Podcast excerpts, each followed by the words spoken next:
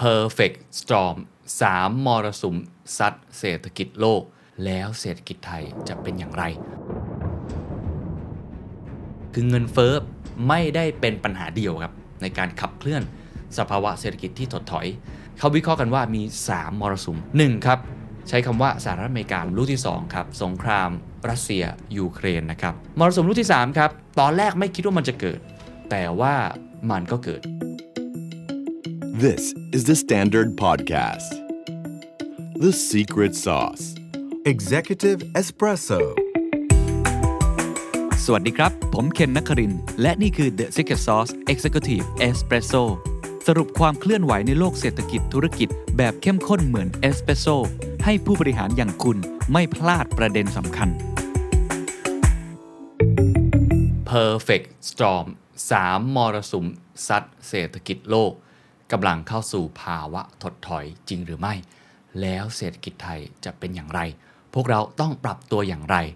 ทุกท่านครับผมไม่อยากจะมาพูดถึงข่าวร้ายสักเท่าไหร่นะครับเพราะว่าเข้าใจว่าทุกคนก็คงจะลำบากอยู่แล้วในปีนี้นะครับของแพงเงินเฟ้อแต่ว่าก็อยากจะชวนคุยอยู่ดีครับเพราะว่าสถานการณ์ตอนนี้มันไม่สู้ดีจริงๆเรียกว่ามาเตือนกันดีกว่าเนาะมาทำให้ทุกคนระมัดระวังมากขึ้นไม่ได้อยากให้ทุกคนแพนิคนะครับผมเชื่อว่าหลายคนที่ตามข่าวเศรษฐกิจนะครับก็คงจะได้ยินคำว่า Recession ค่อนข้างบ่อยนะในช่วง สองถึงสาม เดือนที่ผ่านมาว่าเศรษฐกิจโลกกำลังจะถดถอยจริงหรือไม่ซึ่งก่อนหน้านี้นะครับรายการ The Secret Sauce ก็เคยได้จัดไปแล้วหนึ่งตอนผมได้คุยกับดร.ยันยงไทยเจริญไปแล้วตอนนั้นเราได้ข้อสรุปกันว่าอยู่ในช่วงที่กำลังไต่เส้นลวดอย่างยิ่งก็เป็นที่น่ากังวลอย่างยิ่งน่าระมัดระวังอย่างยิ่งแต่ตอนนี้ผ่านไปประมาณเดือนสองเดือนครับผมกลับมาชวนทุกท่านคุยอีกครั้งเนี่ยเพราะว่ามันเริ่มเห็นสัญญาณอะไรบางอย่างชัดขึ้นเรียกได้ว่าเฟสใหม่ของเศรษฐกิจโลกในตอนนี้มันกำลังเดินเข้าสู่เฟสใหม่แล้วมันก็เลยทำให้เราเริ่มเห็นภาพบางอย่างที่จับต้องได้มากขึ้นผมก็เลยอยากจะมาชวนทุกท่านคุยอีกครั้งนะครับย้ำอีกครั้งว่าตอนนี้นักเศรษฐศาสตร์นักวิเคราะห์หลายๆคนเนี่ยก็ไม่ได้ถึงขั้นฟันธงนะครับว่าจะเกิดภาวะเศรษฐกิจถดถอยตกต่ำขนาดนั้นแต่ว่าทุกคนส่งสัญญาณครับว่าทุกท่านควรจะระมัดระวังไม่ว่าคุณจะเป็นนักธุรกิจหรือว่าเป็นนักลงทุนเองก็ตามทีนะครับก่อนอื่นเนี่ยผมขออนุญาตไปที่อ่า recession ก่อนว่าความหมายของมันคืออะไรและทำไมรอบนี้มันจึงมีความผิดปกติถ้าทุกท่านเคยเห็นกราฟนี้ครับเป็นวงจรวัฏจักรเศรษฐกิจใครที่จะลงทุนเนี่ยถ้าเกิดได้มีโอกาสไปเรียนนะตลาดหลักทรัพย์เขาก็มีการสอนผมก็เคยได้เรียนกับนักวิเคราะห์นะครับว่าความเป็นจริงแล้ววัฏจักรเศรษฐกิจเนี่ยมันไม่ได้เฟื่องฟูตลอดเวลาหรอกมันเป็นไปไม่ได้มันก็เหมือนอายุขัยของคนมันก็เหมือนการเติบโตของธุรกิจของอ่าผลิตภัณฑ์มันไม่มีทางหรอกครับที่มันจะโตตลอดเวลาใช่ไหมครับมันก็จะแบ่งเป็นสี่ช่วงวนไปเรื่อยๆซึ่งก็เป็นจริงดังนี้มาตลอดนะครับก็คือ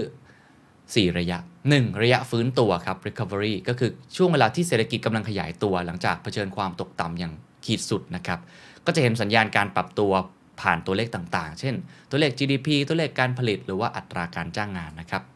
อันที่สองครับคือระยะเฟื่องฟูครับ peak ระยะนี้ในตลาดหลักทรัพย์เนี่ยบทความเขาระบุไว้เลยครับว่าเป็นช่วงเวลาแห่งการเติบโตสุดขีดเลยครับแล้วก็สูงที่สุดในวัฏจักรนะครับซึ่งช่วงเวลานี้จะมาพร้อมกับอัตราเงินเฟ้อแล้วก็ราคาสินค้าที่แพงขึ้นนะครับรวมถึงการทยอยปรับขึ้นดอกเบี้ยของสถาบันการเงินอย่างไรก็ตามครับถ้าเกิดว่าเศรษฐกิจนั้นยังสามารถขยายตัวมากกว่าปัญหาเงินเฟ้อก็ทำให้การจ้างงานนั้นยังอยู่ในระดับสูงนะครับผู้คนก็ยังมีกำลังซื้อมากอยู่อันนี้ก็คล้ายๆกับสภาวะของเศรษฐกิจสหรัฐในช่วงก่อนหน้านี้แล้วก็กำลังอยู่ในช่วงเปลี่ยนผ่านในเวลานี้อยู่ที่คนกำลังตั้งข้อสงสัยอยู่ว่าเฮ้ยมันจะไปถึงข้อที่สามหรือเปล่าข้อที่สามก็คือระยะถดถอยหรือว่า recession ที่วันนี้เราคุยกันนี่แหละครับเป็นช่วงหลังยุครุ่งเรืองแล้วก็เริ่มเข้าสู่ขาลงกราฟเริ่มดิ่งลงเนื่องจากต้นทุนที่สูงขึ้นก็มาจากดอกเบี้ยเนาะแล้วก็เงินเฟ้อสูงขึ้นแล้วก็ภาคธุรกิจก็เลยเริ่มขาดเงินทุนเพราะว่าดอกเบี้ยมันสูงต้นทุนในการกู้ยืมเนี่ยมันแพงนะฮะแล้วก็ระยะที่สี่ครับก็คือระยะตกต่ำครับเป็นจุดที่แย่ที่สุดของวัฏจักรโดยอาจจะถึงขั้น จี ดี พี หดตัวจนติดลบได้ช่วงนี้เงินเฟ้อก็จะเริ่มปรับลดลงแล้วก็กลับมาสู่การกระตุ้นเศรษฐกิจผ่านนโยบายของสถาบันทางการเงินนะครับทั้งหมดนี้เป็นวัฏจักรปกติที่เกิดขึ้นอยู่ตลอดเวลา คำถามก็คือในวันนี้เราเข้าสู่สภาวะเศรษฐกิจถดถอยแล้วหรือยังในเชิงทฤษฎีครับภาวะเศรษฐกิจถดถอยเอาแบบเทคนิคเลยนะฮะเขานิยามด้วยการขยายตัวของ จี ดี พี ไตรมาสต่อไตรมาสเนี่ยติดลบติดต่อกันสองไตรมาสนะครับซึ่งในช่วงโควิดเนี่ยเราเจอไปแล้วนะครับทางสหรัฐในวันนี้อัตราการขยายตัวดังกล่าวเนี่ยในไตรมาสหนึ่งเนี่ยติดลบไปแล้วถ้าเกิดไตรมาสสองติดลบอีกก็ถือว่าจะเข้านิยามดังกล่าวทันทีนะครับทางดร.ดอนนาคอนทัพครับผู้อำนวยการอาวุโสฝ่ายเสถียรภาพระบบการเงินธนาคารแห่งประเทศไทยเนี่ยเคยระบุไว้ในบทความของ The Standard Wealth นะครับว่าการถดถอยทางเทคนิคนั้นบางครั้งก็ไม่ได้มีนัยสำคัญมากคือมันเป็นเรื่องของทฤษฎีจะว่ากันก็ได้แต่ตอนนี้สิ่งที่ต้องดูก็คือการคาดการณ์ในสถานการณ์ปัจจุบัน Goldman Sachs ครับสถาบันการเงินชั้นนำของสหรัฐอเมริกาออกมาคาดการณ์นะครับว่าเศรษฐกิจสหรัฐมีโอกาสถดถอยถึง สามสิบห้าเปอร์เซ็นต์ ภายในสองปีข้างหน้านี้อ้างอิงจากอะไรสถิติเชิงประวัติศาสตร์ของเศรษฐกิจของสหรัฐที่มักจะเกิดภาวะถดถอยตามมาเมื่อเกิดปัญหาเงินเฟ้อ สามสิบห้าเปอร์เซ็นต์ เลยนะครับก็ฟังหูไว้หูเนาะไม่รู้ว่าจะเกิดขึ้นจริงมากน้อยแค่ไหนนะครับมาคุยกันดีกว่าว่าอันนั้นคือนิยามแบบปกติในเชิงทฤษฎีแล้วก็สิ่งที่เราเห็นอยู่เป็นประจำในโลกที่ยังไม่เข้าสู่บูก้าแบบเต็มรูปแบบแต่วันนี้มันเป็นบูก้าเต็มรูปแบบ Recession ในวันนี้ทำไมหลายคนจึงกังวลครับทุกคนออกมาพูดค่อนข้างเยอะนะครับเพราะว่าเรื่องของปัญหาปกติที่เรามักจะเกิดคือเงินเฟ้อไม่ได้เป็นปัญหาเดียวครับในการขับเคลื่อนสภาวะเศรษฐกิจที่ถดถอยอย่าลืมครับวัฏจักรข้างต้นนั้นเป็นการนำปัจจัยทางเศรษฐศาสตร์เข้ามาพิจารณาเขาไม่ได้คิดถึงเรื่อง Black Swan ไม่ได้คิดถึงเรื่องหงส์สีดำเขาไม่ได้คิดถึงเรื่อง unknown factor ที่ไม่เคยเกิดขึ้นมาก่อนหรือบางทีเป็นร้อยปีถึงจะเกิดขึ้นสักครั้งหนึ่งซึ่งวันนี้เราเจอแล้วนั่นก็คือโควิด สิบเก้า นั่นเองหรือสงครามยูเครนรัสเซียมันก็เลยมีปัจจัยอื่นๆที่บางทีเราไม่คาดคิดว่าจะเกิดขึ้นมันไม่ใช่ปัญหาเชิงเศรษฐกิจแต่มันเป็นปัญหาสาธารณสุขมันเป็นปัญหาเรื่องของ Geopolitics นะครับซึ่งอีกข้อคิดหนึ่งที่ผมอยากจะมาเล่าสู่กันฟังละกันพอดีมีโอกาสได้ไปฟังรายการของลงทุนแมนนะครับขออนุญาตมาเผยแพร่ต่อคุณแบงค์ชยนนท์ครับรักการจนันท์นะครับ co-founder ของ Phenomena นะฮะเขาบอกว่าจากการเก็บสถิติองค์ประกอบที่ทำให้เกิดสภาวะเศรษฐกิจถดถอยเนี่ยนะครับมันมีด้วยกันสามปัจจัยถ้าเกิดมันถึงพร้อมนะมันถึงพร้อมกันเนี่ยมันจะมีโอกาสเศรษฐกิจถดถอยได้ลองฟังดูครับหนึ่ง rising rate ก็คือการขึ้นดอกเบี้ยอย่างรวดเร็วอันนี้เห็นชัดเจนแล้วสองครับ inverted yield curve นะเมื่ออัตราดอกเบี้ยของผลตอบแทนพันธบัตรระยะยาวให้ผลตอบแทนที่ต่ำกว่าพันธบัตรระยะสั้นก็คือมันกลับด้านนั่นเองนะครับอันเนี้ยก็จะทำให้มันมีสัญญาณบางสิ่งบางอย่างซึ่งอันนี้ผมก็เคยคุยกับดร.ยงไปว่าตอนนั้นเนี่ยมันยังไม่เกิดเหตุการณ์นี้มากขนาดนั้นแต่อยู่ในสัญญาณที่ต้องระมัดระวังอย่างใกล้ชิดอันที่สามครับคือความเสี่ยงด้านภูมิรัฐศาสตร์คือ geopolitical risk อันนี้ไม่ต้องพูดแล้วว่าสงครามรัสเซียยูเครนมันมันเป็นยังไงสามปัจจัยนี้จะเห็นได้ว่ามันปริ่มๆหมดเลยขึ้นดอกเบี้ยแน่นอนแล้ว inverted yield curve หลายคนบอกว่าเฮ้ยยังไม่น่ากังวลขนาดนั้นหรือว่าอาจจะต้องเฝ้าระวังกันต่อไปก็ว่ากันไปนะแต่ว่ามันก็อยู่ในเส้นโอ้โหยาแดงมากๆเลยในขณะเดียวกันเรื่องของ geopolitics เนี่ยมันเกิดขึ้นแล้วเพราะฉะนั้นพิจารณาจากสามปัจจัยนี้แหมมันก็ต้องบอกว่ามันก็เหมือนจะเข้าข่ายนะครับก็ใกล้มากๆแล้วผมพยายามทำให้ทุกท่านได้เห็นภาพนะครับมีอีกท่านหนึ่งครับดร.กอบศักดิ์ภูตระกูลนะครับกรรมการรองผู้จัดการใหญ่ของธนาคารกรุงเทพกล่าวไว้ในรายการของ Wealth in Depth ของ The Standard Wealth นะครับว่าการเปลี่ยนผ่านทางเศรษฐกิจโลกในรอบนี้มีความต่างไปจากวัฏจักรทางเศรษฐกิจแบบปกติในอดีตที่ผ่านมาครับเมื่อประเทศต่างๆออกจากวิกฤตทางเศรษฐกิจพวกเขาเนี่ยจะมีเวลาในการเก็บเกี่ยวเพื่อสร้างความแข็งแกร่งให้กับตัวเองเพื่อเตรียมพร้อมรองรับกับวิกฤตครั้งใหม่แต่สถานการณ์ในครั้งนี้กลับเป็นภาวะวิกฤตซ้อนวิกฤตครับคือโอ้โหกำลังจะดีแล้วโงหัวออกมาจากน้ำได้แล้วอ้าวเจอพายุลูกใหม่เข้ามากำลังจะดีอีกแล้วพายุลูกใหม่ซัดเข้ามาอีกพายุลูกเก่าผ่านไปพายุลูกใหม่เข้ามาทันทีโดยที่หลายประเทศยังไม่ได้โงหัวเลยครับ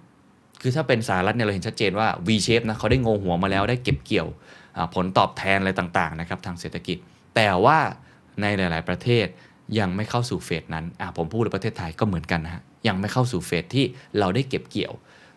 เรื่องของเศรษฐกิจมันก็เลยเป็นคำว่า perfect storm ก็คือพายุเต็มรูปแบบนั่นเองแหมฟังแล้วก็น่ากังวลนะครับทีนี้ผมจะเล่าต่อว่าไอ้คำว่า perfect storm เนี่ยนักวิเคราะห์เขามองกันยังไง มันมีกี่ลูกมันมีกี่มรสุมจะได้ป้องกันกันถูกต้นเหตุมันมาจากไหนกันแน่เขาวิเคราะห์กันว่ามีสามมรสุมที่กำลังซัดเศรษฐกิจโลกในปัจจุบันผมยังไม่นับเรื่องโควิดเพราะโควิดนั้นมันซาลงแล้วในตอนนี้แต่พอโควิดซาเราเห็นอีกสามมรสุมนี้ครับทุกท่านหนึ่งครับใช้คำว่าสหรัฐอเมริกาละกันหรือว่าบางคนอาจจะบอกว่ามันคือการเร่งขึ้นดอกเบี้ยนโยบายของธนาคารกลางหลายแห่งทั่วโลกก็ใน อี ยู ด้วยหรือว่าในประเทศใหญ่ๆนะครับอันนี้เป็นปัญหาที่เราเผชิญอยู่หลายคนก็คงเห็นภาพและเรื่องเงินเฟ้ออะไรต่างๆนะครับหรือว่าการขึ้นดอกเบี้ยห้าสิบ basis point ศูนย์จุดห้าเปอร์เซ็นต์ สองครับสงครามรัสเซียยูเครนก็เป็นอีกพายุลูกหนึ่งที่บอกตามตรงเป็น unknown factor จริงๆซึ่งถามว่าทะเลาะกันแล้วมันกระทบกับเศรษฐกิจโลกยังไงก็หลายคนก็คงทราบดีอยู่แล้วผมก็เคยเล่าไปแล้วนะครับเรื่องของ supply chain shock เนาะเพราะว่าทั้งสองเจ้าเนี่ยต่างเป็นผู้ผลิตสินค้าโภคภัณฑ์รายใหญ่ของโลกแล้วก็เป็นผู้ส่งออกที่สำคัญน้ำมันนี่ชัดเจนนะครับราคาน้ำมันนี่แตะหนึ่งร้อย หนึ่งร้อยสิบดอลลาร์ต่อบาร์เรลไม่ค่อยลงมาสักเท่าไหร่ล่าสุดประเทศไทยนี่แตะไปห้าสิบบาทแล้วนะเบนซินนะครับมรสุมลูกที่สามครับอันนี้ก็ต้องบอกว่าตอนแรกไม่คิดว่ามันจะเกิดแต่ว่ามันก็เกิดก็คือจีนครับจีนก่อนหน้านี้เนี่ยแม้ว่าเขายังไม่เปิดประเทศแต่ว่าสถานการณ์โควิดเขาเนี่ยเขาใช้นโยบาย Zero Covid และก็ดูโอเคอยู่ถูกไหมฮะแต่ว่าพอมันเกิดโอมิครอนขึ้นเกิดการกลายพันธุ์จีนเนี่ยต่างจากประเทศอื่นๆตรงที่เขาไม่ยอมปล่อยให้ living with covid เขาใช้นโยบาย zero covid เพราะฉะนั้นล็อกดาวน์ครับก็ยังล็อกดาวน์อยู่ในหลายๆเมืองโดยเฉพาะเมืองที่มี economic activity หรือกิจกรรมทางเศรษฐกิจสำคัญสำคัญปัญหามันคืออะไรล่ะครับ supply chain shock สิครับคุณสั่งซื้อสินค้าจากจีนไม่ได้นะตอนนี้รอไปเถอะฮะนานมากเลยสามมรสุมนี้ครับเป็นสิ่งที่นักเศรษฐศาสตร์กังวลอย่างยิ่งว่าจะเป็น perfect storm ลูกใหม่และสำหรับประเทศไทยนะเป็นโจทย์สุดหินด้วยครับเพราะอะไรเพราะว่าหากเรานับ จี ดี พี ของสามพื้นที่แล้วกันนะสหรัฐเงินเฟ้อตอนนี้เนาะจีน Zero Covid แล้วก็ อี ยู ครับ อี ยู ก็คือเรื่องสงครามรัสเซียยูเครนเรื่องพลังงานสามพื้นที่ตรงนี้รวมกันคิดเป็นสัดส่วน เจ็ดสิบเปอร์เซ็นต์ หรือราวสองในสามของ จี ดี พี โลกและมีส่วนสำคัญต่อบ้านเราอย่างหลีกเลี่ยงไม่ได้ในมิติการค้าขายครับเราส่งออกเนี่ยสหรัฐจีนนี่อันดับหนึ่งอันดับสองอยู่แล้วนะครับรวมกันทั้งหมดทั้งสามภูมิภาคนี้คือการส่งออกสัดส่วนการนำเข้าการค้าขายกับไทย สี่สิบเปอร์เซ็นต์ ครับครึ่งเลยนะฮะคำถามสำคัญก็คือประเทศไทยอย่างเราจะรอดไหมเนี่ยอ่ะไปทีละลูกผมจะลงรายละเอียดเพิ่มมากขึ้นเอาสหรัฐอเมริกาเรื่องเงินเฟ้อก่อนสหรัฐอเมริกาครับตอนนี้กำลังเผชิญกับวิกฤตเงินเฟ้อนะครับซึ่งหลายคนก็กำลังจับตาอยู่แล้วเนาะของเฟดนะฮะธนาคารกลางสหรัฐโดยเฉพาะคำพูดของเจโรม พาวเวลในการรับมือนะครับปัจจุบันเนี่ยเศรษฐกิจสหรัฐเนี่ยอยู่ในระดับ V Shape และอย่างที่ผมกล่าวไปแล้วจากวิกฤตโรคระบาดเนี่ยเขาพ้นมาแล้วแต่ว่ามันก็ยังมีอีกปัญหาหนึ่งก็คือเรื่องของ supply chain shock เพราะว่ากำลังซื้อของคนเนี่ยมันเพิ่มขึ้นมากนะมันเป็น Pent up demand มันก็เลยมีปัญหาคอขวดด้านการผลิตนะ Production bottleneck แล้วก็คอขวดด้าน Logistics นะครับก็คือ Logistics bottleneck ก็อันนี้ก็ทำให้ซัพพลายเนี่ยไม่เพียงพอต่อดีมานด์ราคาสินค้าก็เลยปรับขึ้นแล้วก็กดดันให้เงินเฟ้อเนี่ยเร่งตัวขึ้นอย่างรวดเร็วอย่างที่เห็นนะครับมันเร็วแค่ไหนมันรุนแรงแค่ไหนเนี่ยล่าสุดเลยเดือนพฤษภาคมก็คือวันที่สิบเอ็ดที่ผ่านมาเนี่ยนะครับกระทรวงแรงงานสหรัฐเปิดเผยนะครับว่าอัตราเงินเฟ้อหรือว่า ซี พี ไอ เนี่ยนะครับเดือนเมษายนปรับตัวขึ้น แปดจุดสามเปอร์เซ็นต์ ก็ year on year นะครับ แปดจุดสามเปอร์เซ็นต์ ก่อนหน้านี้เขาก็คาดการณ์อยู่แล้วแหละว่ามันคงต้องแตะประมาณเนี้ยแต่เขาคาดการณ์ว่ามันจะอยู่ประมาณ แปดจุดหนึ่ง ครับทุกท่านแสดงว่าอะไรครับแสดงว่ามันก็ยังแย่อยู่ดีแล้วถ้าเทียบกับเดือนก่อนหน้านี้เดือนมีนาคมหลายท่านจำได้ใช่ไหมครับเดือนมีนาคมของสหรัฐก็เงินเฟ้อ แปดจุดห้าเปอร์เซ็นต์ สูงที่สุดในรอบสี่สิบปี แปดจุดห้า มา แปดจุดสาม มันชักยังไงถูกไหมฮะมันชักยังไงมันหมายความว่าอะไรมันหมายความว่าการที่เฟดขึ้นดอกเบี้ยซึ่งสูงที่สุดเป็นประวัติการในรอบยี่สิบสองปีมาแล้วเนี่ยก็คือ ศูนย์จุดห้าเปอร์เซ็นต์ เนี่ยนะครับในวันที่ห้าพฤษภาคมที่ผ่านมาเนี่ยเฮ้ยพอหรือเปล่ามันพอจริงไหมหลายคนก็เลยเริ่มเกิดความกังวลสะท้อนจากอะไรตลาดนะครับสีแดงเถือกทั่วทั้งกระดานเพราะว่าเขาเริ่มไม่เชื่อใจเฟดครับไม่เชื่อใจเฟดว่าเฟด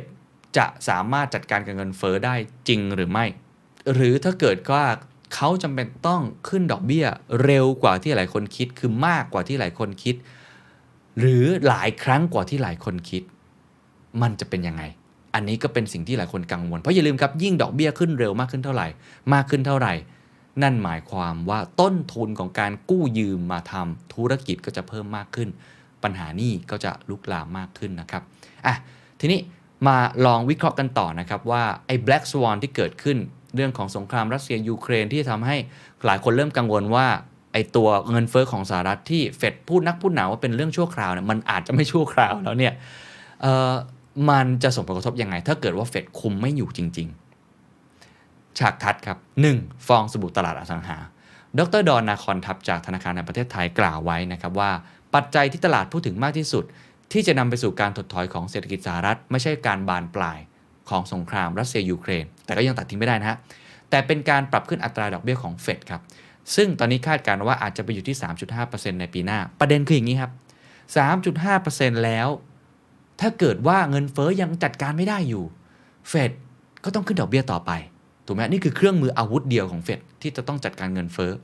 หลายฝ่ายคิดว่าถ้าดอกเบี้ยขึ้นไปถึงขนาดนั้นอาจจะทำให้เศรษฐกิจสหรัฐรับไม่ไหวจุดเปราะบางที่สุดสำคัญที่สุดครับตลาดอสังหาริมทรัพย์นะครับซึ่งตอนนี้ก็ถือว่าราคามันเพิ่มมาสูงขึ้นแล้วนะในช่วงสองปีที่ผ่านมาและดร.ดอนบอกว่ามันเป็นฟองสบู่ราคาสินทรัพย์เดียวครับในปัจจุบันที่มันยังไม่ถูกปล่อยลมออกมาบ้างถามว่าตลาดอะไรที่ถูกปล่อยลมมาแล้วทุกท่านยิ้มแน่นอนฮะตลาดหุ้นนั่นเองตลาดหุ้นโดยเฉพาะ growth stock เนาะเทคโนโลยีต่างๆ Nasdaq ร่วงระนาวอยู่แล้วตลาดที่เกี่ยวข้องกับหุ้นเทคโนโลยีทั้งหมดเลยเนี่ยจะเห็นว่าราคาก่อนที่อยู่ในช่วงโควิดกับช่วงหลังโควิดเนี่ยต่างกันค่อนข้างมากนะครับอีกตลาดนึงก็คือคริปโตเคอเรนซีซึ่งไปในทิศทางเดียวกันคือมันถูกปล่อยลมออกมาบ้างนิยามแต่ละคนอาจจะบอกมันแตกแล้วไม่แตกก็แล้วกันไปแต่สำหรับอสังหาริมทรัพย์ยังนะครับในสหรัฐถึงแม้ว่าอัตราดอกเบี้ยสินเชื่อที่อยู่อาศัยในสหรัฐจะปรับสูงขึ้นมากกว่า สองเปอร์เซ็นต์ นับจากต้นปีแล้วก็ตามนี่ขนาดปรับมาแล้วนะอาจจะปรับมากขึ้นกว่า นี้และอาจจะทำให้เกิดฟองสบู่แตกได้ทั้งนี้ครับฟองสบู่ตลาดอสังหาริมทรัพย์ไม่ได้เกิดขึ้นเฉพาะที่สหรัฐเพียงเท่านั้นนะครับแต่เกิดขึ้นกับประเทศหลักๆทั่วโลกเลยครับจะมียกเว้นก็เฉพาะจีนกับไทยนะครับและเป็นอะไรที่ธนาคารเพื่อการชำระหนี้ระหว่างประเทศซึ่งเป็นเสมือนธนาคารของธนาคารกลางทั่วโลกเนี่ยนะครับเป็นห่วงอย่างยิ่งครับนั่นคือประเด็นที่หนึ่ง สองครับ Emerging market ครับตลาดเกิดใหม่ครับถามว่าทำไมตลาดเกิดใหม่จึงน่าเป็นห่วงเพราะหนี้เยอะครับตลาดเกิดใหม่เนี่ยมีหนี้ค่อนข้างมากและกำลังรอวันชำระคืนดร.กอบศักดิ์ภูตระกูลครับกล่าวไว้ในรายการ Wealth in Depth นะครับว่าก่อนหน้านี้กลุ่มประเทศเกิดใหม่หลายแห่งเนี่ยต้องประสบกับปัญหาการชำระหนี้ก่อนแล้วถ้าเราสังเกตครับการรับมือปัญหาเศรษฐกิจสหรัฐในปีสองพันแปดนะฮะกับปัจจุบันก็คล้ายๆกันเนาะเมื่อเกิดวิกฤตเศรษฐกิจเฟดก็อัดเงินเข้ามานะครับฉีดเงินเข้ามาหรือว่า คิว อี จากนั้นพอเศรษฐกิจมันร้อนแรงมากจนเกินไปจนเนี่ยเงินเฟ้อในลักษณะแบบนี้เขาก็จะทำการขึ้นดอกเบี้ยแล้วก็ถอน คิว อี หรือไปถึงขั้น คิว ที นะครับซึ่งก็จะพยายามกดอัตราเงินเฟ้อไม่ให้สูงไปมากกว่านี้พอยต์อยู่ตรงนี้ครับต้องไม่ลืมนะครับว่าช่วงเวลาที่เศรษฐกิจกำลังร้อนแรงกลุ่มประเทศที่เป็น Emerging market อี เอ็ม เนี่ยนะครับก็ต่างกู้หนี้ยืมสินเพื่อสร้างการเติบโตและนั่นย่อมตามมาด้วยหนี้ครับหนี้สาธารณะนั่นทำให้ช่วงเวลาหลังจากวิกฤตเศรษฐกิจที่เกิดขึ้นเมื่อปีสองพันแปดเหล่ากลุ่ม Emerging market ครับหลายประเทศนั้นอยู่ในสถานะที่มีความอ่อนแอและมีหนี้สูงอยู่แล้วพอเฟดมีการขึ้นดอกเบี้ยอาร์เจนตินาศรีลังกาและกลุ่มประเทศอื่นๆเริ่มหมดหนทางครับแต่แล้วโควิดก็เหมือนเข้ามาช่วยนะครับเพราะโควิดเนี่ยทำให้มันต่อลมหายใจกลุ่มประเทศเหล่านี้เพราะว่าดอกเบี้ยมันลดลงไปอันนี้เป็นสถานการณ์ที่เกิดขึ้นนะครับเดี๋ยวลองไปฟังเสียงอาจารย์กอบศักดิ์ดูครับก่อนที่จะเกิดโควิดเนี่ยมีประเทศจำนวนหนึ่งที่อ่อนแออยู่แล้วอันนี้เนี่ยผมจะบอกเลยครับว่าก่อนที่จะเกิดโควิดเนี่ยในช่วงนั้นเนี่ยเป็นช่วงที่มีการทำไทเทนนิ่งจำได้ไหมครับมีการขึ้นดอกเบี้ยตั้งแต่สมัยซับไพรม์แล้วก็ทำ คิว อี รอบที่หนึ่งจำได้ไหมครับว่าหลังจากนั้นเนี่ยเขาก็เริ่มถอนสมอลดทำเทปเปอร์ริงขึ้นดอกเบี้ยไทเทนนิ่งจำได้ไหมครับนี่คือเป็นแพทเทิร์นเก่าเขาเลยปีสองพันสิบห้า สองพันสิบหกนี่ขึ้นดอกเบี้ยหลังจากนั้นเนี่ยพอปีสองพันสิบเจ็ดเนี่ยก็เริ่มมีการดึงสภาพคล่องกลับแล้วก็ขึ้นดอกเบี้ยต่อเนื่องไประยะเวลาหนึ่งเชื่อไหมครับว่าช่วงนั้นเนี่ยมีประเทศหลายประเทศเนี่ยกำลังเข่าอ่อนอยู่แล้วกำลังเข่าอ่อนอาร์เจนตินาเอ่อ emerging market หลายแห่งเนี่ยผมบอกเลยว่าถ้าเกิดไม่เกิดโควิดนะครับผมว่าภายในสองพันยี่สิบ สองพันยี่สิบเอ็ดเนี่ยหลายประเทศนั้นก็คงจะแย่ไปละเพราะว่าเฟดก็คงขึ้นดอกเบี้ยระยะเวลาหนึ่งแต่ปรากฏว่าระฆังมาช่วยไว้ก่อน ระฆังมาช่วยเพราะว่าพอมีเกิดโควิดเสร็จปุ๊บเนี่ยก็มีการลดดอกเบี้ยอย่างรวดเร็วและหลังจากนั้นก็มีการปล่อยสภาพคล่องจำนวนมากมันก็เลยกลายเป็นว่าคนที่กำลังจะจมน้ำเนี่ยอยู่ๆน้ำมันลดอะครับแต่ขณะเดียวกันเนี่ยโควิดก็ทำร้ายทำร้ายก็คือว่ามันทำให้ประเทศเหล่านี้เนี่ยไม่สามารถที่จะคือคือเดินหน้าได้ง่ายเพราะว่าเศรษฐกิจมันซบเซาใช่ไหมครับเขาก็ต้องกู้หนี้ยืมสินมาอย่างเมืองไทยคิดง่ายๆเมืองไทยนี่แหละคุณเฟิร์นลองคิดสิว่า สามพัน บาท ห้าพัน บาทมาจากไหนใช่ไหมที่ที่มาช่วยจ่ายจ่ายชดเชยให้อะครับก็ต้องมีการกู้มาเงินกระตุ้นเศรษฐกิจเงินคนละครึ่งเงินเที่ยวไปด้วยกันเงินชดเชยต่างๆโครงการต่างๆเนี่ยมันก็คือเงินที่รัฐบาลต้องไปกู้มาณวันนี้เนี่ยพอโควิดจะจบใช่ไหมโควิดจะจบปรากฏว่าเฟดก็จะเริ่มเข้าสู่กระบวนการเดิมก็หมายความว่าประเทศที่เคยเข่าอ่อนปีสองพันสิบเก้าเนี่ยที่เคยปิ่มน้ำจมน้ำเนี่ยตอนนี้น้ำกำลังจะขึ้นอีกแล้วอ่ะน้ำกำลังจะขึ้นแต่ปัญหาครั้งนี้เขามีโซ่ตรวนพันธนาการอีกเยอะจากหนี้ต่างๆที่เกิดขึ้นในช่วงที่ผ่านมาทำไมผมเลยมั่นใจและพูดอยู่เสมอว่า Emerging market เนี่ยจะเข้าสู่ช่วงของความลำบากเพราะฉะนั้นในสองเอ่อผลกระทบที่จะเกิดขึ้นทั้งในแง่ของฟองสบู่ตลาดอสังหาหรือว่า Emerging market เนี่ยก็เป็นอีกภาพนึงนะครับที่ค่อนข้างน่ากังวลทีเดียวนะครับนั่นคือมรสุมลูกแรกเราไปดูมรสุมลูกที่สองครับสงครามรัสเซียยูเครนนะครับแน่นอนครับตอนนี้มันได้บทสรุปอย่างหนึ่งแล้วว่ามันยืดเยื้อแน่นอนนะครับมันค่อนข้างยืดเยื้อแน่นอนเอ่อแต่มันซ้ำเติมปัญหาเงินเฟ้อไงครับมันซ้ำเติมไอ้มรสุมลูกแรกสะท้อนผ่านอะไรเอาราคาน้ำมันชัดเจนที่สุดนะครับเป็นสินค้าโภคภัณฑ์ที่ทุกคนต้องใช้เนาะขยับขึ้นมาแล้วเกือบ ห้าสิบเปอร์เซ็นต์ ครับจากระดับเจ็ดสิบห้าดอลลาร์ต่อบาร์เรลในช่วงปลายปีที่ผ่านมาตอนนี้ก็แกว่งตัวอยู่ระดับหนึ่งร้อยสิบดอลลาร์ต่อบาร์เรลในปัจจุบันประเทศไทยเราเห็นตัวเลขนะครับห้าสิบบาทเบนซินโอ้หลายคนก็ก่ายหน้าผากเลยนะครับไม่ใช่แค่น้ำมันยังมีอีกหลายสินค้าโภคภัณฑ์ที่มีส่วนเกี่ยวข้องนะครับผมเอาแค่ตัวเดียวแล้วกันเพราะมันเกี่ยวข้องกับอาหารนะครับแล้วก็ประเทศไทยก็ใช้วัตถุดิบตัวนี้ค่อนข้างเยอะก็คือปุ๋ยครับปุ๋ยนี่ถือได้ว่าเป็นสินค้าที่เป็นวัตถุดิบสำคัญในภาคการเกษตรอยู่แล้วนะครับแล้วก็เป็นสินค้าที่ทางรัสเซียยูเครนเนี่ยเป็น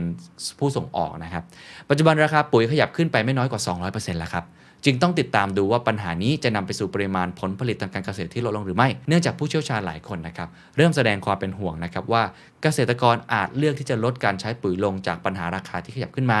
และนั่นอาจจะทำให้ผลผลิตก็น้อยลงตามไปด้วยและอาจจะเกิดวิกฤตการณ์ด้านอาหารในระยะข้างหน้าได้อันนี้ถ้าไปดูเรื่อง ยูนิเซฟ ไปดูเรื่องของ ยู เอ็น เนี่ยเขาเริ่มออกมาเตือนๆเรื่องนี้ประเทศไทยอาจจะไม่ได้กระทบตรงนี้มากแต่ว่าประเทศที่เขาขาดแคลนเรื่องของอ่าความมั่นคงทางอาหารเนี่ยอันนี้น่าเป็นห่วงนะครับจากข้อมูลของสำนักวิจัยเศรษฐกิจการเกษตรสำนักงานเศรษฐกิจการเกษตรกระทรวงเกษตรและสหกรณ์นะครับพบว่าราคาปุ๋ยยูเรียสูตรสี่หกศูนย์ศูนย์ซึ่งเป็นปุ๋ยเคมีที่เกษตรกรชาวไทยนิยมมากที่สุดนะครับราคาขยับขึ้นมาแล้วกว่า หนึ่งร้อยสามสิบเก้าเปอร์เซ็นต์ หรือจากระดับ หนึ่งหมื่นหนึ่งพันเจ็ดร้อย บาทในเดือนมีนาคมสองพันห้าร้อยหกสิบสี่มาอยู่ที่ สองหมื่นแปดพัน บาทโอ้โหในเดือนมีนาคมสองพันห้าร้อยหกสิบห้าพูดง่ายๆก็คือราคาพุ่งเกินกว่าหนึ่งเท่าตัวแล้วอย่าลืมนั่นแค่เดือนมีนาคมนะผมไม่รู้ว่าเมษาพฤษภาจะเป็นยังไงเพราะถ้าสงครามยืดเยื้อมันก็น่ากังวลนะครับซึ่งอันนี้ผมบอกเลยว่าไม่มีใครรู้คำตอบนะครับว่ามันจะจบลงเมื่อไหร่แต่ผมว่าทุกท่านคงจะคิดคล้ายๆกันแล้วถ้าดูสถานการณ์ในตอนนี้ว่าไม่จบง่ายๆยืดเยื้อแน่นอนและนั่นทำให้ปัญหาเงินเฟ้อถูกกดดันมากไปอีกนะครับมรสุมลูกที่สามครับจีนครับ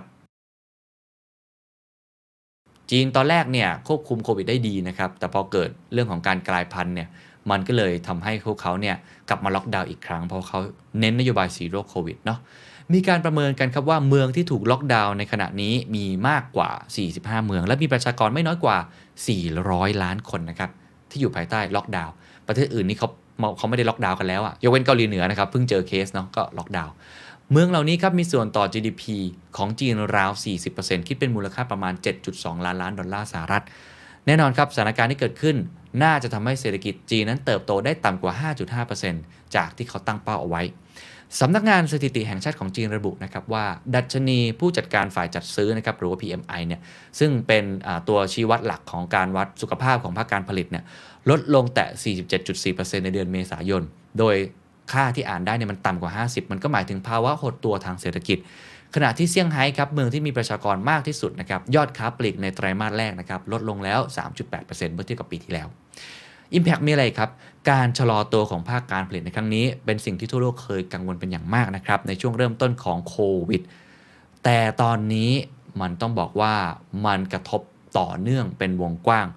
มากขึ้นกับประเทศอื่นๆที่พึ่งพาวัตถุดิบหรือชิ้นส่วนประกอบจากประเทศจีนนะครับซึ่งมันก็เลยเกิด Supply chain shock Supply chain shortage นะครับโดยเฉพาะอุตสาหกรรมอิเล็กทรอนิกส์เครื่องจักรเสื้อผ้ากระดุมไม่กี่เม็ดเนี่ยนะฮะโอ้โหกว่าคุณจะสั่งมาได้นี่รอนานมากหรือว่าเรื่องของเครื่องเล่น PlayStation ไฟว์คอมพิวเตอร์อะไรแบบนี้ตอนนี้ต้องบอกว่ามันชะงักงานจริงๆนะครับเพราะฉะนั้นสิ่งที่ต้องจับตาก็คือว่าจีนจะยกเลิก Zero Covid เมื่อไหร่อันนี้เราไม่ต้องพูดถึงว่าเขาจะปล่อยนักท่องเที่ยวเขาออกมาเที่ยวหรืออะไรแบบนี้นะอันนี้คงอีกสักพักเลยนะครับผู้เชี่ยวชาญทั้งหลายครับเห็นตรงกันครับว่ารัฐบาลจีนภายใต้การนำของสีจิ้นผิงนะครับไม่น่าจะล้มเลิก Zero Covid ง่ายๆและจะยอมแลกบางอย่างเพื่อประคองให้เศรษฐกิจจีนอยู่รอดเพียงแต่ไม่ได้เติบโตตามเป้าหมายที่ตั้งไว้นั่นเองนะครับใครได้ฟังคำพูดของสีจิ้นผิงหรือว่าพรรคคอมมิวนิสต์บ้างครับเมื่อไม่นานมานี้เองนะครับห้ามถามครับห้ามหือฮะใช้คำแบบนี้เลยนะครับว่าให้มั่นใจในนโยบาย Zero Covid ของจีนส่งต่อไปถึงประชาชนส่งต่อไปถึงข้าราชการอย่าหือนะฮะอันนี้คือเป็นสิ่งที่เขาประกาศออกมาความกังวลดังกล่าวครับทำให้มีการคาดการณ์นะครับว่า พี บี โอ ซี หรือว่าธนาคารกลางของจีนนะครับจะปรับลดดอกเบี้ยนโยบายเพื่อสนับสนุนเศรษฐกิจก็เลยเรียกว่ากลับด้านกับคนอื่นๆเลยนะฮะแต่ว่าทาง พี บี โอ ซี กลับไม่ปรับลดดอกเบี้ยนโยบายตามที่หลายฝ่ายคาดนะครับแต่ว่าเขาไปปรับลดอัตราการกันสำรองธนาคารพาณิชย์หรือว่า Triple R R ลงแล้วก็ออกยี่สิบสามมาตรการผ่อนคลายสภาพคล่องแทนซึ่งส่วนใหญ่ก็เป็นมาตรการเพียงเล็กน้อยก็คือยังไม่ได้ใช้ยาแรงว่างั้นก็ได้ดรปิยศักดิ์มานะสันนะครับจาก เอส บี เอส ระบุไว้ในบทความนะครับว่าเรามองว่าการที่ทางการจีนไม่กล้าที่จะกระตุ้นเศรษฐกิจแรงเนื่องจากดอกเบี้ยพันธบัตรสิบปีสหรัฐเนี่ยเป็นขาขึ้นและสูงกว่าดอกเบี้ยพันธบัตรสิบปีของจีนเป็นครั้งแรกในรอบสิบสองปีเป็นส่วนสำคัญครับที่ทำให้เงินไหลออกจากพันธบัตรจีนเนี่ยประมาณ หนึ่งจุดแปดหมื่นล้านดอลลาร์ในเดือนที่ผ่านมาขณะที่เงินหยวนอ่อนลงมากในรอบหลายปีซึ่งถ้าเกิดว่าจีนเนี่ยลดดอกเบี้ยอาจยิ่งทำให้เงินไหลออกจากประเทศมากขึ้น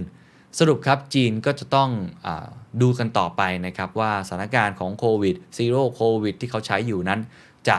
ผ่อนคลายมากเมื่อไหร่นั่นเองนี่คือสามมรสุมครับหนึ่งเงินเฟ้อโดยเฉพาะสหรัฐสอง อี ยู นะครับซึ่งก็คือเรื่องของสงครามรัสเซียยูเครนและก็สามเรื่องของจีนครับจากการเปลี่ยนแปลงที่เกิดขึ้นมากมายในโลกปัจจุบันนี้นะครับไม่ว่าจะเป็นเมกะเทรนด์ความท้าทายต่างๆมันก็มีโอกาสอยู่ในนั้นคำถามสำคัญครับทุกท่านโอกาสของคุณอยู่ตรงไหนอะไรคือกลยุทธ์ของทุกท่านที่จะทำให้ธุรกิจของทุกท่านเติบโตถ้าอยากทำให้ธุรกิจนั้นก้าวไปข้างหน้ามี New S Curve ใหม่ๆอะไรคือเฟรมเวิร์กที่เราจะหามาเพื่อตอบโจทย์ตรงนั้นให้ได้นั่นเป็นสาเหตุครับทำให้ปีสองพันยี่สิบสองนี้ครับ The Secret Sauce กลับมาจัดเวิร์กช็อปอีกครั้งหนึ่งนั่นก็คือ Strategy Workshop ครับกับธีมใหม่ครับ Opportunity driven Business Growth นะครับหรือว่ากลยุทธ์นะครับในการหาโอกาสทางธุรกิจที่ทำให้พวกเรานั้นเติบโตมากขึ้นนะครับบอกเลยครับว่าเวิร์กช็อปครั้งนี้ตอบโจทย์สามอย่างเลยครับลึกกว้างลงมือทำจริงครับลึกครับในเชิงของทฤษฎีครับจากบทเรียนที่ดีที่สุดของทั้งโลกนะครับปัจจัยภายนอกวิถีของการเปลี่ยนแปลงไปหรือในแง่ของเทรนด์ใหม่ๆที่เกิดขึ้นกว้างครับในการเชื่อมโยงบูรณาการกับสถานการณ์จริงในปัจจุบันกับเรื่องของผู้บริหารตัวจริงกับเรื่องของเคสธุรกิจจริงๆและพฤติกรรมของลูกค้าจริงๆนะครับแล้วก็ลงมือทำจริงครับเพราะว่าลึกกับกว้างมันไม่พอมันต้องเอามาปรับใช้กับตัวคุณเองได้ด้วยเราจะมีเฟรมเวิร์กเป็นขั้นเป็นตอนที่ personalize ให้กับคุณสามารถนำไปปรับใช้ได้จริงกับตัวเองครับสร้างกลยุทธ์ในแบบของตัวคุณเองหนึ่งเดียวในโลกครับกับอาจารย์ทนายชรินทร์สารครับที่ปรึกษากลยุทธ์ผู้มีประสบการณ์มากกว่ายี่สิบปีนะครับและตัวผมเองครับเคนนครินทร์วรรณกิจไพบูลย์นะครับที่มีโอกาสได้ไปสัมภาษณ์ผู้บริหารแล้วก็สัมผัสกับเคสจริงกว่าสี่ร้อยเคสนะครับในรอบห้าปีที่ผ่านมานะครับเวิร์กช็อปนี้เหมาะกับใครครับบอกเลยครับว่าผู้นำองค์กรผู้บริหารผู้ประกอบการที่ธุรกิจคุณกำลังต้องการสร้างกลยุทธ์ที่เติบโตอย่างยั่งยืนด้วยนะครับเวิร์กช็อปครั้งนี้ครับสิ่งที่คุณจะได้รับแน่นอนครับหนึ่งความรู้ความเข้าใจเกี่ยวกับการจับโอกาสเปลี่ยนเป็นกลยุทธ์ทางธุรกิจนะครับจับต้องได้ สองครับแรงบันดาลใจจากองค์กรที่ปรับกลยุทธ์ได้ดีรวมทั้งเคสต่างๆที่เป็นโนว์ฮาวได้ดีนะครับสามครับเฟรมเวิร์คในการสร้างการเติบโตที่ใช้ได้ในสภาพแวดล้อมที่ทั้งมีวิกฤตแล้วก็ไม่มีวิกฤตครับสี่เน็ตเวิร์คครับหรือว่าเครือข่ายของกลุ่มนักธุรกิจที่ต้องการสร้างการเติบโตด้วยการสามารถเป็น Business Matching ในเวิร์คช็อปครั้งนี้ได้ครับรายละเอียดการจัดงานครับเวิร์คช็อปครั้งนี้ใช้เวลาหนึ่งวันเต็มนะครับเช้าจดเย็นในวันศุกร์ที่สิบมิถุนายนปีสองพันห้าร้อยหกสิบห้าครับณโรงแรม Bangkok Marriott The สุรวงศ์ครับบัตรราคา สองหมื่นห้าพัน บาทเริ่มเปิดระบบลงทะเบียนรับสมัครตั้งแต่วันที่สิบเอ็ดพฤษภาคมไปจนถึงวันที่ยี่สิบห้าพฤษภาคมสองพันห้าร้อยหกสิบห้าครับทีมงานจะทำการคัดเลือกผู้สมัครจากทั้งหมดเหลือเพียงยี่สิบห้าท่านเพื่อให้มั่นใจนะครับว่าผู้เข้าร่วมงานจะได้รับประโยชน์จากเนื้อหาและกิจกรรมมากที่สุดและก็จะทำการส่งอีเมลหาทุกท่านที่ได้รับสิทธิ์ในการเข้าร่วมงานในวันที่ยี่สิบเจ็ดพฤษภาคมสองพันห้าร้อยหกสิบห้าครับเพื่อดำเนินการชำระเงินในขั้นตอนต่อไปครับศึกษารายละเอียดเพิ่มเติมคลิกลิงก์ที่คอมเมนต์ด้านล่างคลิปนี้หรือติดตามได้ทาง Facebook Fanpage The Secret Sauce นะครับหวังว่าจะมาได้เจอกันนะครับกับ The Secret Sauce Strategy Workshop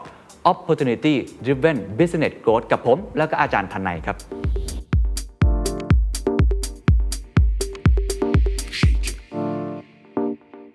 เรามาดูกันบ้างครับว่าประเทศไทยรับแรงกระแทกมากน้อยแค่ไหนจากวิกฤตสามลูกในครั้งนี้นะครับเอาภาพรวมความเสี่ยงก่อนผมอยากให้ดูตรงนี้มากๆเลย Bloomberg Economics ครับได้จัดอันดับประเทศตลาดเกิดใหม่ที่เสี่ยงที่สุดจากวิกฤตเศรษฐกิจนะครับสิบเก้าประเทศเขาวัดจากอะไรบ้างครับการพึ่งพาตัวเองด้านอาหารและพลังงานความเสี่ยงเงินทุนไหลออกหนี้เงินตาต่างประเทศค่อนข้างมากผลจากการกู้เงินจำนวนมากเพื่อต่อสู้กับวิกฤตอะไรต่างๆทั้งหมดนี้แล้วออกมาครับเปรียบเทียบกันเขาพบว่ามีสิบประเทศตลาดเกิดใหม่ที่เสี่ยงกับวิกฤตเศรษฐกิจในระยะต่อไปมีอะไรบ้างตุรกีอียิปต์เวียดนามฟิลิปปินส์โปแลนด์เกาหลีใต้ชิลีจีนเปรูและไทยครับมีไทยอยู่ในนี้ด้วยครับเพราะฉะนั้นน่ากังวลเหมือนกันนะครับแม้ว่ามันอาจจะไม่รุนแรงแต่ก็ถูกจัดไว้ในอันดับที่มีความเสี่ยงอ่ะแต่ทีนี้กลับมาดูนิดหนึ่งนะว่าเฮ้ยเสี่ยงน้อยเสี่ยงมากอาจารย์กอบศักดิ์ครับภูตระกูลกล่าวว่าสัญญาณที่จะบ่งชี้นะครับว่าประเทศใดมีความเสี่ยงที่จะเกิดวิกฤตเศรษฐกิจตามมาคือระดับหนี้และการขาดดุลบัญชีเดือนสะพัดโดยประเทศที่มีการกู้ยืมเยอะในช่วงที่ผ่านมามีหนี้สูงและมีการขาดดุลบัญชีเดือนสะพัดจะมีความเสี่ยงสูงที่จะเกิดปัญหาตามมาดังนั้นพอมองประเทศไทยครับก็จะพบว่าระดับหนี้สาธารณะของไทยเนี่ยก็ยังสูงกว่า หกสิบเปอร์เซ็นต์ เพียงเล็กน้อยก็ไม่สูงมากนะขณะที่การขาดดุลบัญชีเดือนสะพัดก็เชื่อว่าจะดีขึ้นถ้าเกิดว่าท่องเที่ยวกลับมาตอนนี้เราก็เปิดประเทศมากขึ้นแล้วก็ถ้าเกิดว่าท่องเที่ยวกลับมาการขาดดุลบัญชีเดือนสะพัดก็น่าจะไม่เกิดขึ้นมากไปดูท่องเที่ยวนิดนึงดีกว่าว่าเป็นยังไงดร.พิพัฒน์เหลืองนรมิตรชัยครับผู้ช่วยกรรมการผู้จัดการหัวหน้านักเศรษฐศาสตร์กลุ่มการเงินเกียรติกิจภัทระกล่าวครับว่าเศรษฐกิจไทยเดิมมีสัญญาณการฟื้นตัวที่ดีนะครับจากภาคการท่องเที่ยวที่จะเริ่มกลับมาเปิดประเทศได้อีกครั้งแต่ว่าถ้าเกิดว่าเศรษฐกิจโลกนั้นมีปัญหาสิ่งที่คนส่วนใหญ่จะเลือกตัดออกก่อนก็คือการท่องเที่ยวซึ่งก็อาจจะทำให้การฟื้นตัวของเศรษฐกิจไทยนั้นช้ากว่าที่คาดการเอาไว้ได้ที่สำคัญที่สุดครับการส่งออกที่เป็นเครื่องยนต์หลักอาจจะสะดุดลงจากปัญหาของสามมรสุมดังกล่าวที่กล่าวไปแล้วรวมทั้งเศรษฐกิจไทยครับซึ่งแม้จะมีเสถียรภาพด้านต่างประเทศที่แข็งแกร่งนะครับจากเงินสำรองระหว่างประเทศที่สูงหนี้ต่างประเทศต่ำฐานะการคลังก็ยังไม่ถึงขั้นเลวร้ายนะครับเมื่อเทียบกับอีกหลายประเทศแต่ภาคครัวเรือนครับมีจุดเปราะบางจากปัญหาหนี้ครับหนี้ครัวเรือนของประเทศไทยปัจจุบันนี้สูงถึง เก้าสิบจุดหนึ่งเปอร์เซ็นต์ ของ จี ดี พี ก็ถือว่าน่ากังวลอันนี้ยังไม่นับหนี้นอกระบบนะอันนี้แค่ในระบบนะครับก็เป็นอีกปัญหาหนึ่งนะครับที่น่ากังวลมหาพายุที่เกิดขึ้นสามลูกนั้นมาเจอกับไทยที่มีปัญหาอีกหลายปัญหาเช่นเดียวกันน่าสนใจครับว่าเราจะรับมือกับแรงกระแทกนี้ได้มากน้อยแค่ไหนครับโดยสรุปครับสามมรสุมนี้ต้องติดตามอย่างใกล้ชิดนะครับว่าจะทุเลาลงอย่างไรเมื่อไหร่เพียงแต่ว่าผมอยากให้ทุกท่านได้ดูภาพนี้ครับนี่ฮะหลายคนคงจะเคยเห็นภาพนี้แล้วที่เป็นคลื่นสึนามิ สามถึงสี่ คลื่นต่อๆกันในปีสองปีที่ผ่านมาเนี่ยเราคุยกันเรื่องโควิด สิบเก้า ใช่ไหมครับแล้วก็เราก็บอกว่าโอ้ยไม่กลัวโควิดแล้วเรากลัวอดตายมากกว่าในตอนนั้นแต่ไอ้การกลัวอดตายในตอนนั้นมันกลัวเพราะเรื่องการล็อกดาวน์พอการผ่อนคลายมาตรการการล็อกดาวน์เกิดขึ้น ปัญหาเศรษฐกิจก็ตามมาก็เห็นจากภาพครับก็คือ recession ซึ่งใน recession เนี่ยผมว่ามันก็มีสามมรสุมที่ผมกล่าวไปแล้วที่เราคุยกันในวันนี้ไม่ว่าจะเป็นเรื่องของเงินเฟ้อไม่ว่าจะเป็นเรื่องของสงครามยูเครนรัสเซียแล้วก็เรื่องของ Zero Covid ถ้าประเทศไทยเองก็คงมีคลื่นที่เป็นปัญหาอีกหลายปัญหานะครับยกตัวอย่างเช่นเรื่องหนี้ครัวเรือนหรือว่าเรื่องของการท่องเที่ยวเองเนี่ยเราก็ไม่แน่ใจนะว่ามันจะกลับมาได้จริงขนาดไหนเพราะว่านักท่องเที่ยวจีนซึ่งเป็นกลุ่มหลักเนี่ยก็น่าจะอีกนานนะครับตอนนี้ผมเห็นทุกคนพยายามวิ่งหานักท่องเที่ยวใหม่ๆซาอุดิอาระเบียที่เราฟื้นความสัมพันธ์เนี่ยได้ยินว่ากระทรวงการต่างประเทศกระทรวงพาณิชย์เนี่ยวิ่งเต้นพอสมควรเพื่อที่จะไปผูกสัมพันธไมตรีพานักธุรกิจหรือว่าพาเซลล์นะฮะที่จะมาให้เขามาท่องเที่ยวบ้านเราค่อนข้างมากอันนี้ก็เป็นอีกปัจจัยนึงแต่ว่าปัญหาที่ผมคิดว่าเราจะต้องเจอแน่นอนร่วมกันทั้งโลกอย่าลืมครับอีกมรสุมนึงก็คือ Climate Changeคำถามก็คือไอ้สามมรสุมนี้เนี่ยประเทศไทยรับมือได้มากน้อยแค่ไหนโควิดผมคิดว่าหลายคนเห็นแล้วว่าโอเคมันอยู่ในจุดที่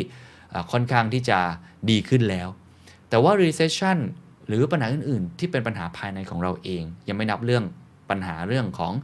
ความเหลื่อมล้ำหรือว่าปัญหาเรื่องของ generation gap สถาบันทางการเมืองอะไรต่างๆอีกนะฮะเมื่อรวมกับคลื่นของ climate change เนี่ยผมอยากจะสรุปตอนนี้อย่างนี้นะครับว่าวันนี้ที่ชวนคุยกันเนี่ยผมชวนคุยแค่คลื่นคลื่นเดียวมรสุมสามลูกที่ประกอบกันมาเป็นคลื่นคลื่นนี้ก็คือเรื่องของ economic recession เศรษฐกิจถดถอยนะครับแต่หลังจากนี้โลกที่ชื่อว่าบูก้าเนี่ยมันจะมีอีกมรสุมมากมายเลยที่จะเข้ามาในการทำงานของคุณในธุรกิจของคุณในชีวิตของคุณผมก็คงจะต้องบอกว่าถ้าตัวคุณเองเป็นคนที่มีส่วนในการกำหนดนโยบายอำนาจในการตัดสินใจอาจจะต้องคิดเรื่อง risk based policy มากขึ้นหรือว่า worst case scenario ไว้ก่อนเพราะความเสี่ยงเหล่านี้อาจจะทำให้แผนของเราที่คิดมาทั้งหมดมันล้มระเนระนาดได้นี่คือประเด็นที่หนึ่งที่อยากจะลองสรุปให้ทุกท่านฟังอันที่สองครับผมคิดว่าในวิกฤตมันก็มีโอกาสผมยกตัวอย่างเช่นเรื่อง climate change จริงๆแล้วมันก็มีโอกาสนะถูกไหมฮะถ้าเกิดเราทำมันถูกทางไอ้คลื่นนี้เราอาจจะโตขึ้นมันก็ได้หรือว่าเรื่องของเงินเฟ้อจริงๆมันก็มีวิธีการลงทุนที่ชนะเงินเฟ้อเช่นเดียวกันหรือเงินเฟ้อมันอาจจะมีประโยชน์กับบางธุรกิจที่ได้ผลประโยชน์ก็ก็เป็นไปได้ถูกไหมฮะเพราะฉะนั้นเนี่ยเราคงจะต้องมีความ resilient มากขึ้นในการรับมือกับมรสุมต่างๆที่จะเข้ามาเป็นเรื่องปกติมากยิ่งขึ้นผมก็คงจะบอกว่าไอ้ recession ที่เราเห็นนี้คงเป็นแค่สถานการณ์หนึ่งแต่ยังมีอีกหลายมรสุมที่พวกเราคงจะต้องเตรียมพร้อมรับมือกับแรงกระแทกสวัสดีครับ